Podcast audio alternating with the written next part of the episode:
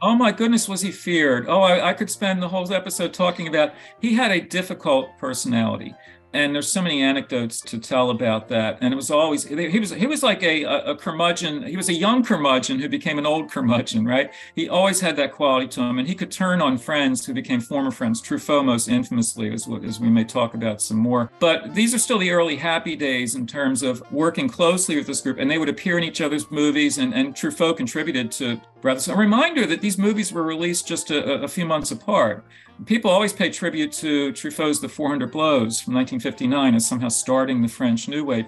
One can make a case, and, and, and I would be tempted to make it, that you could actually look at Claude Chabrol's Le Beau Serge from 1958 as the first New Wave film. Hello, and welcome to At the Movies with Mike and Marie, a show where two film professors talk about movies. I'm Marie Westhaver.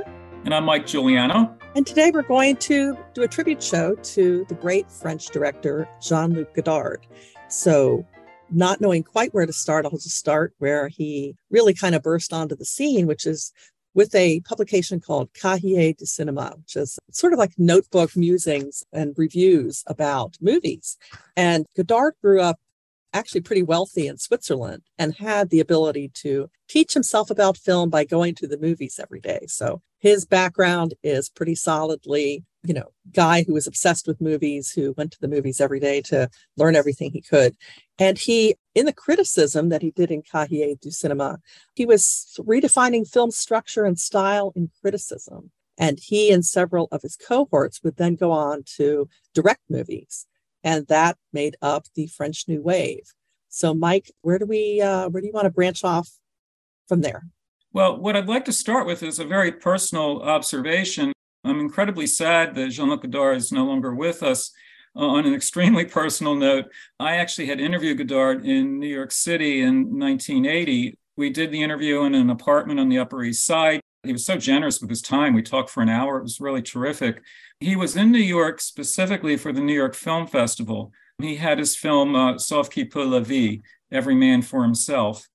And that was a crucial film in his career because, as Marie and I talk about the arc of the career, in the 1970s, by the 1970s, he was doing extremely experimental and radical work, a lot of it for video, uh, had sort of lost his theatrical audience and, and the impulse, if you will, to make commercial features.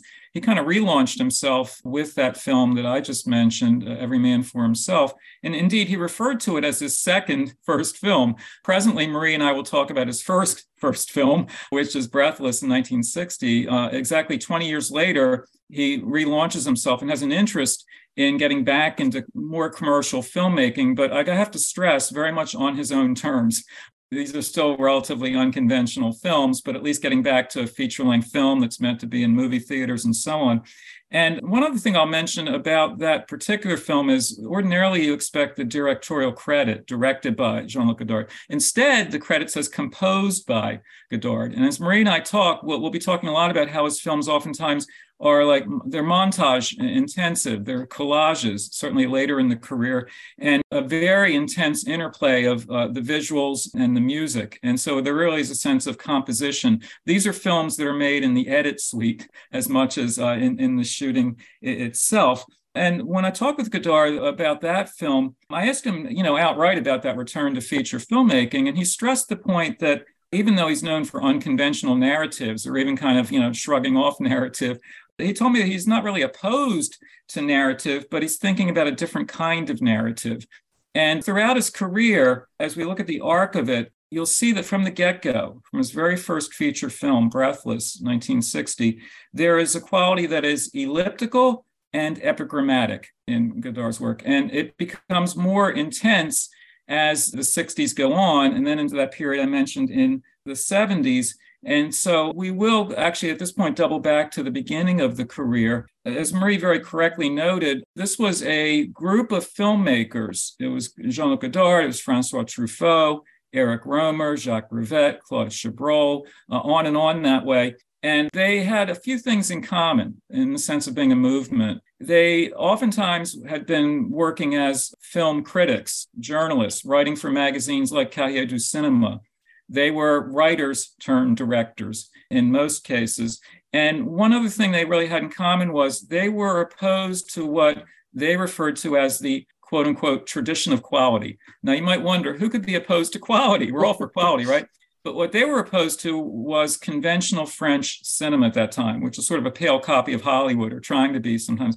These are glossy, you know, technically well made films and, and recognizable stars, but somehow they seemed empty that somehow this was just fake, eh, fake in the sense of it didn't reflect what real life was like in France. So, an important impulse for the new wave was to get out of the studio and out of those conventions of filmmaking, get out into the street. And I'll give a very quick example that you'll see in so many new wave films. Shoot on location. If you have an apartment, let it be in a real apartment. If the window is open, let there be actual street noise coming in. This isn't something you have to add to the film. You're letting some air into the room, basically. You're breathing life into it. And the films also tend to be much more freewheeling than conventional mainstream cinema would have been in terms of camera work and editing, narrative strategies, opening up. And in many ways, these are angry young filmmakers or determined young filmmakers, and they want to overturn all of those conventions. So the only thing I'll add in terms of that, that upbringing, those early years in the 50s, when Marie mentioned how writing for Cahiers du Cinema was essential, specifically working with the critic Andre Bazin, who really, uh, sad to say, died very young, but who really defined what that movement would be. And then the only thing I'll really add is that when Marie mentioned how they always went to the movies, they did, specifically the Cinémathèque Française. Henri Langlois had, had been the, the founder and the, uh, the czar, if you will, of it. And you have to remember, back in the 50s, particularly, and for some years afterwards, if you wanted to see old movies, you had very limited options. We're so spoiled nowadays. If you mentioned the word streaming, they, they would have thought of a river or something, right? They wouldn't know what we're talking about. So at that time, if you wanted to see a classic film from the 20s or 30s, you might read about it, but how many opportunities to actually see it? And so uh, at the Cinémathèque Française, which has a marvelous archive and all kinds of programming, they would go to the movies and watch oh goodness sakes you know three four five more movies a day. They would just go from one to the next. That's why some of them were either college dropouts or sort of the equivalent. Rather than being in the classroom they were in the movie theater. And they were movie mad. And they knew american movies as well as we do. So godard and his cohorts you know they formulated what's called the auteur theory the notion that the director is the author of the film. I mean the, the écriture you know the, it has your signature on it and uh, they admired Hollywood directors like Howard Hawks and Alfred Hitchcock and John Ford and some others, specifically because these were directors who, working within the restrictions, if you will, the confines of the Hollywood studio system, had a distinctive authorial signature. And they really admired that you could be in that Hollywood production line and still have a film that was recognizably Alfred Hitchcock, Howard Hawks, and so on. And so, um, oftentimes when you watch their movies, they yes, they're very French, but these are French movies that have so many references to, to American films. And as we segue in talking about Breathless, specifically American B movies. After all, Breathless is dedicated to Monogram, one of the B movie studios, the Poverty Row studios.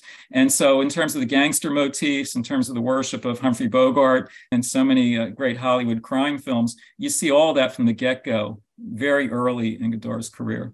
Now, the fun thing about the French New Wave, I think, and all of the directors you mentioned who came out of it, is that it reminds me of Salvador Dali deciding to make a movie with Louis Buñuel, because we all think of Dali as an artist. And, you know, there were no film schools at the time. So, you know, just sort of tried things. So I sort of imagine him approaching the camera like a different sort of tool and with a lot of playfulness like well what can you do with it and of course what he did was something very surreal and bizarre but i feel like the critics in cahiers du cinema when they got the chance to make movies it was an opportunity to have some fun to get away from the whole hollywood style that was so popular but also limiting in a way. But the fact that it flies in the in the face of all these conventions is what makes it exciting to watch but also a little unsettling because when you watch a car go from you know the left hand side of the screen to the right hand side of the screen you expect it to you know the car to if it's going to reappear it's on the right hand side of the screen where you saw it last but they why you know why bother with those conventions? You know just you know throw them away and try things. In fact the whole jump cut thing came about from what i've read because he had shot you know two plus hours of footage and wanted to, to get it down to 90 minutes. So he just you know willy-nilly chopped it up.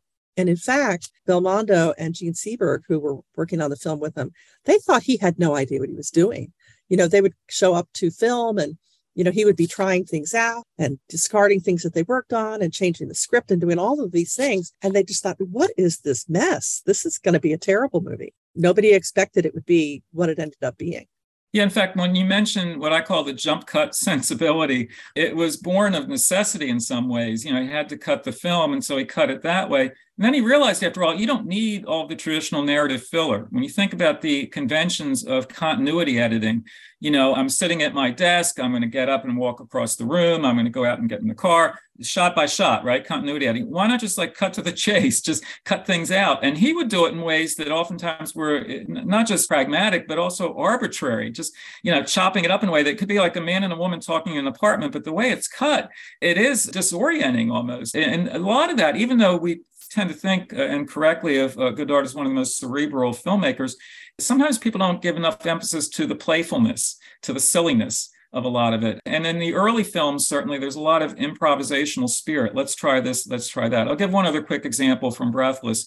It was a, a low budget film, so they don't have money for Hollywood production values, nor would he want that, I think. But what, for instance, he wanted to have essentially, there's a scene where, or scenes where he wanted like tracking shots. And in a Hollywood type film or the French equivalent, you'd put down your tracks, you'd have the camera on a dolly, you'd roll it along as the man and woman walk down the street. And not having all that, and maybe not wanting it, there's a famous anecdote where he just in effect had Raoul Coutard, the cinematographer, sit in a wheelchair. And, and, and, and some, somebody, I like to think Godard actually pushed the wheelchair down the street. That is a young filmmaker who's thinking on the spot. And even later in his career, Godard sometimes just went into a scene with an outline or an idea and they went from there. So that kind of freewheeling sensibility actually is another way in which these films are sort of breathless. They are they are sort of just you know hitting you upside the head in some ways because they want to shock you out of your usual expectations for a movie. And so there is narrative in Breathless. It, it's a Jean Paul Belmondo plays a sort of petty gangster, I'll call him, uh, you know, and, and right out of the film noir tradition, right out of Hollywood gangster movies. And his hero actually is, is Humphrey Bogart. So sure enough, when he goes to the movies, he goes to see The Harder They Fall, which was Bogart's last film in 56. And when Jean Paul Belmondo's character in Breathless has a, a distinctive tic or gesture of going like this, it's something that Bogart would, would have done. And actually, when he goes up to the movie theater, he sees the poster of Humphrey Bogart in this movie. And as he looks at it, Belmondo goes like this. Talk about mimetic behavior. There it is right there. So you have him as the gangster. You have Jean Seberg, a young American actress who'd worked with Otto Preminger recently. She plays an American student in Paris. And essentially, it's their quasi romance, if you will and it's very loosely structured i mean it's really a very schematic kind of you know boy meets girl and they have some adventures and this and that and not to spoil the ending but just simply that it just tracks them as characters with all kinds of digressions and diversions and and, and fun along the way and that's the thing about Godard with a film like this. He's, you know, making use of older genres and conventions, but kind of either sending them up or undercutting them that way. And so he has so much fun with that in terms of working movie references into it, working all kinds of stuff into it, and then just kind of like joking the material. So it's a, a, movie that, you know, the thing is, it was made, think about it, more than 60 years ago, and yet it still seems radical. It, st- it still seems fresh in a lot of ways. Even though the jump cut became a convention, uh, certainly in, in, uh, in TV commercials and elsewhere, to cut to the chase that way or just to cut, but still watching it, it still has kind of bracing freshness to it. And it reminds me of the early 20th century poet Ezra Pound's definition of, of modernism, where he said it's news that stays news. And so when I watch Breathless now, I still feel like this this is still radical. It still has things to tell us. And every time I watch it, and I've seen it many times, I'm always pulled into it. It still seems like it's a new movie in some ways. Now I understand one of the other things that he tried is shooting from inside a mailbox. You know, just like crazy things nobody had ever tried before. And as much as he revolutionized the whole idea of the jump cut, he wouldn't use it himself very much in his subsequent movies, which is sort of bizarre when you when you think about it that way. Well, well, I, I mean, well, extensively. I mean, Breathless well, well, all well, well Marie, we'll get into this, but his editing strategy in later films is oftentimes really intensive. And it has shocking cuts actually from archival footage to stuff he shot to this and to that. And so actually it is really bold in, in the sense of as if the whole movie were a jump cut sometimes. But th- those are the much later films we'll, we'll work up towards that. But you're right, marie in the feature films that immediately followed, he actually didn't use all that many jump cuts there, but but he had done it already, and he still could and would occasionally do it. And then later in the career, it's like everything is, is being cut fast that way, and and it, it, gives you whiplash, sort sort of sometimes watching it, like what am I watching? But back to you. I wanted to mention the fact that he uses a whole bunch of his friends in the movie as well. And I also wanted to give you this quote that somebody said about the group of people who comprised the French New Wave. They said romantic Truffaut endearing Chabrol, or evasive Rohmer, Godard was always a force to be reckoned with, even feared. So I just wanted to see if you had anything to say about why he would be feared in particular. Oh my goodness! Group. Oh my goodness, was he feared? Oh, I, I could spend the whole episode talking about. He had a difficult personality and there's so many anecdotes to tell about that. And it was always he was he was like a, a curmudgeon. He was a young curmudgeon who became an old curmudgeon right? He always had that quality to him. And he could turn on friends who became former friends truffaut most infamously as, as we may talk about some more. But these are still the early happy days in terms of working closely with this group. And they would appear in each other's movies. And, and truffaut contributed to Breathless. A reminder that these movies were released just a, a, few months apart. People always pay tribute to Truffaut's The 400 Blows from 1959 as somehow starting the French New Wave.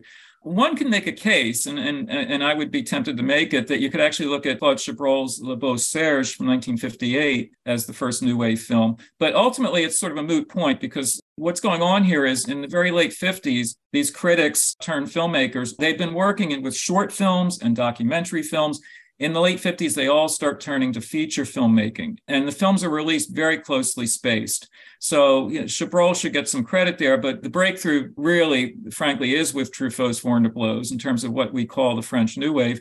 But remember, that comes out in, in uh, later in 59, and Godard's Breathless comes out just a few months later. So, I mean, they're essentially coming out at the same time. And this is really what gets that movement on a roll. And American film critics, specifically Andrew Sarris, as he formulates the auteur theory, they're very quick to pick up on this, and, and Hollywood takes note too. So these films are being seen on the art house circuit in the States and in Europe are, you know, influencing a lot of other directors. Uh, one quick side note in this respect, when I mentioned all these directors hanging out at the Cinémathèque Française in Paris, watching a lot of old movies, other directors were drawn to Paris, including a young Bernardo Bertolucci, who's also put in a lot of time there at the Cinémathèque Française. And in fact, in Bertolucci's late film, which I recommend, Dreamers, it actually deals with that period in Paris in the late 60s, when in, in Bertolucci's case, uh, you know, he'd been going to this Cinémathèque and how it influenced him. And, and I'll just one one addendum to the to the side note. One of my favorite anecdotes about Bertolucci is when he described this period of going to the Cinémathèque Française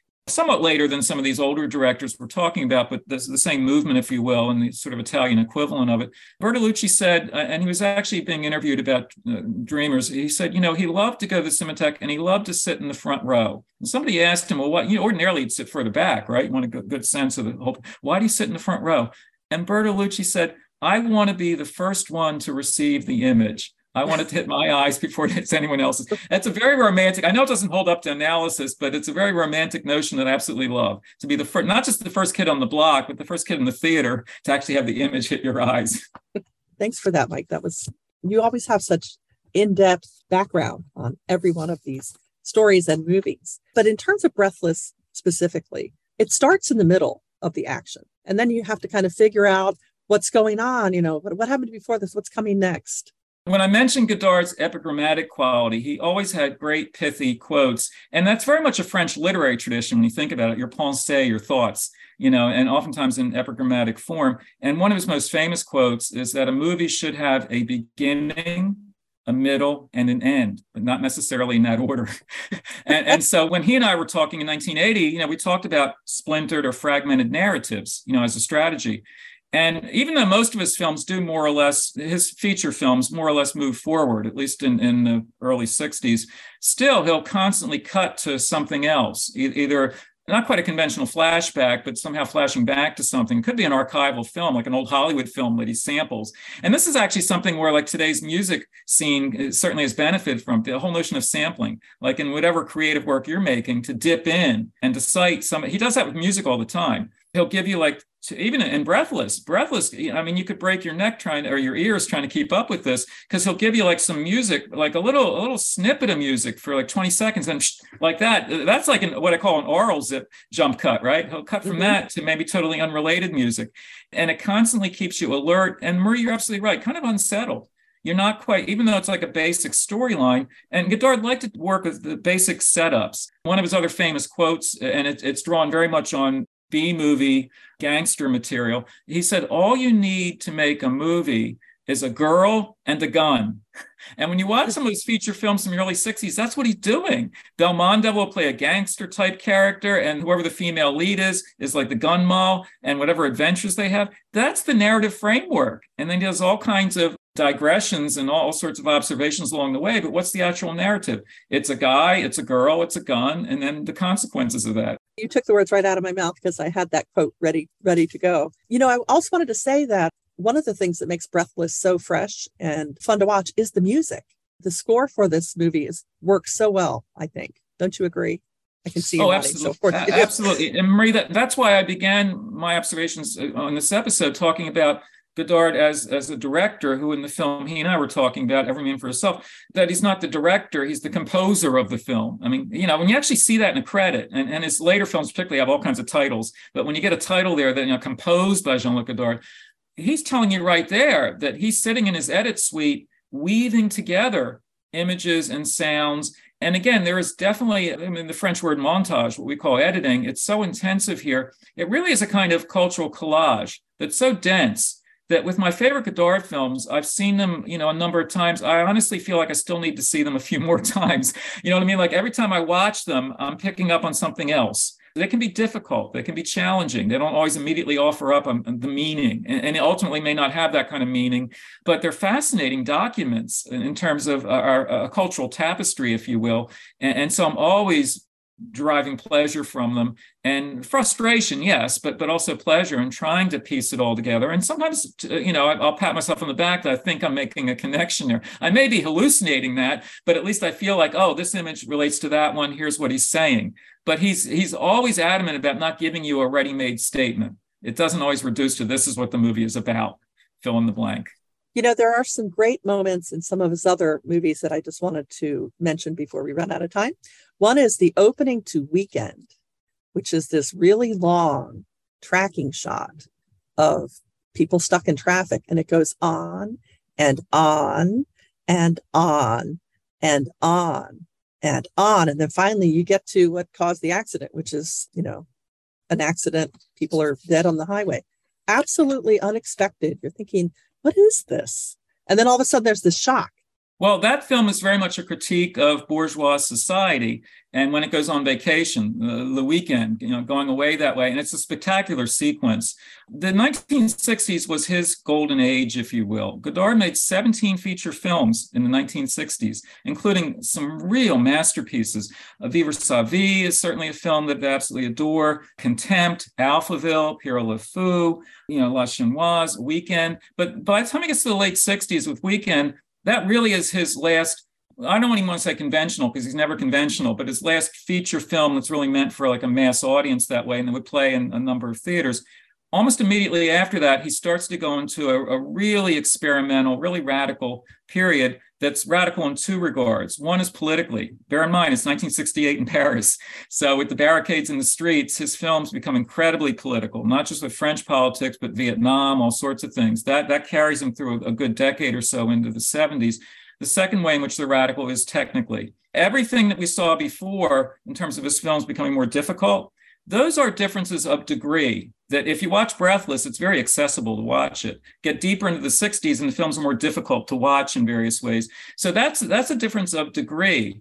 But the difference of degree ultimately leads to a difference of kind his later films in the 70s, and even once he relaunches himself as a feature filmmaker in the 80s, and certainly by the time it gets into the 21st century, uh, his films are not so much feature films as personal essays. They need to be watched as personal essays. They totally go against all the conventions of narrative cinema at that point. And the final film I'll mention is one of his final films, A Goodbye to Language from 2014, which I think is a masterpiece. I think it's a really great film. In fact, the National Society of Film Critics said it was the best picture that year. And, and I, I, I strongly agree with that. And that's showing how even very late in his career, into his 80s, Godard was still experimenting. One quick example with Goodbye to Language, he shot it in 3D. I saw it at the Senator Theater on the huge screen in 3D. It was amazing. It was overwhelming what he was doing with 3D. Here's this film director in his 80s who's still pushing the envelope, still testing limits, trying out new things. It was exhilarating. You know, one of my other favorite scenes from one of his movies is Vivre sa vie, because to me, it's like the quintessential French scene, which is, you know, two people who are sitting at different tables in a cafe end up sitting together, drinking coffee, and having this really highbrow intellectual conversation because the man's a philosopher and he just has all of these interesting ideas and it goes on you know it's you're basically eavesdropping on a on a conversation. But it is so interesting and so intellectual bordering on the pretentious. I absolutely love that scene. But i wanted to say one thing i found disappointing in terms of the treatment of the subject was sympathy for the devil which was him attempting to commemorate, I guess, or record the Stones doing that very famous song. But it's, you know, cuts in and out of the studio scenes with all this bizarre imagery. You know, you talked about collage, and it's really not a very effective musical movie. And it's, I don't know, I just thought it was sort of a mess. What did you think of that one, Mike? I actually liked it because it was a mess. I was trying to piece it together myself. I was re editing it. I've got to say, much as I love Godard, and let's say this, he was so prolific that in the late career, he's an extremely polarizing director. I tend to like all of the late Godard, but even there, some I like more than others. But let me close out with a quote about Godard's Goodbye to Language, because this really is almost, uh, not quite, but almost his farewell to cinema. The critic David Bordwell says this about Goodbye to Language, his 2014 film. Quote, the meaning may be elusive, as with most late Godard films, but the experience feels rounded and sufficient, open but not empty, close quote. That's what I love, the openness of it. My imagination enters into the picture. I'm trying to piece it together. Godard wants us to be active viewers, trying to analyze and piece it together just as he is. That's exhilarating. That's wonderful. That is, you know, a breath of fresh air from a director well into his 80s. And even though he grew up steeping himself in American cinema and then sort of, sort of, you know, going his own way with interesting new techniques, those techniques would end up back in American cinema. You know, we have the French New Wave to credit with the editing style in like Bonnie and Clyde and Easy Rider. So, you know, they borrowed and then they gave back. So, kind of an interesting arc of cinematic history. But that brings us to the end of this episode. Don't forget to check out our other podcasts at dragondigitalradio.podbean.com and also under Dragon Digital Radio on Pandora and Spotify. And get in touch. You can email us at movies at howardcc.edu. Tell us what you think of this episode or what you'd like to see in future episodes. And we'll see you next time at the movies. See you then. Connect with us. We are Dragon Digital Radio.